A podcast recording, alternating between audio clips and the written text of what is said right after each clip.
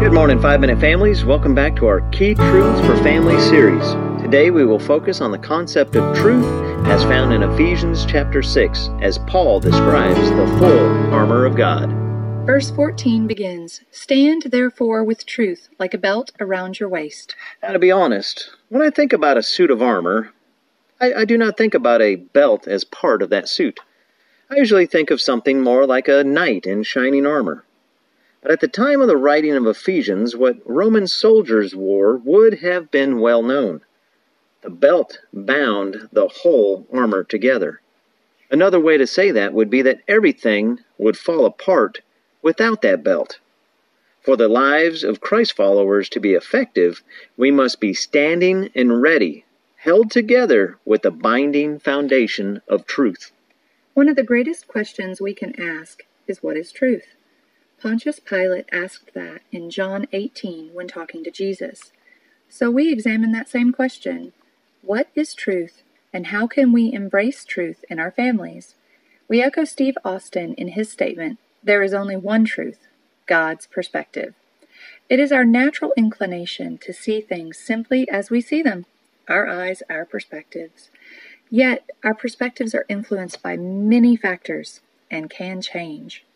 Our eyes can deceive us because our individual perspectives only allow us to see a situation from one original viewpoint. That viewpoint, however, is not the only perspective.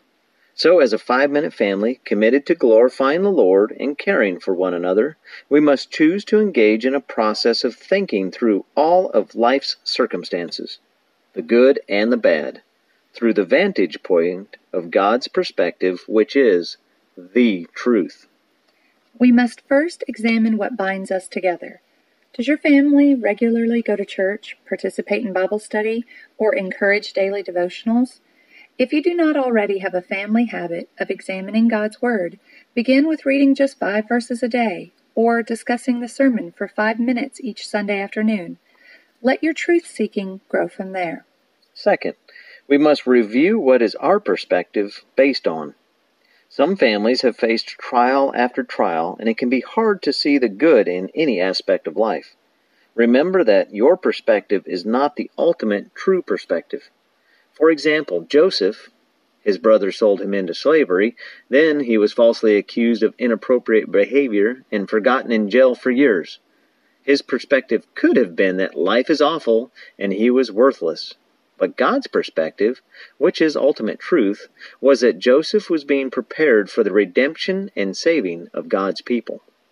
Third, in John 14:6, God reveals that Jesus is truth. Jesus specifically says, "I am the way, the truth, and the life." If your family is not certain of this truth, we highly encourage you to find a trusted godly mentor that can walk you through the tough questions and concerns you have. God is truth. So your doubts and skepticism do not scare him. He wants to reveal the answers to you. Keep seeking together. Fourth, you must be aware that truth is under attack and be proactive. When your thinking or actions begin to be misaligned from God's truth, you need to check your belt. There are many people out there that do not want you to walk in the truth.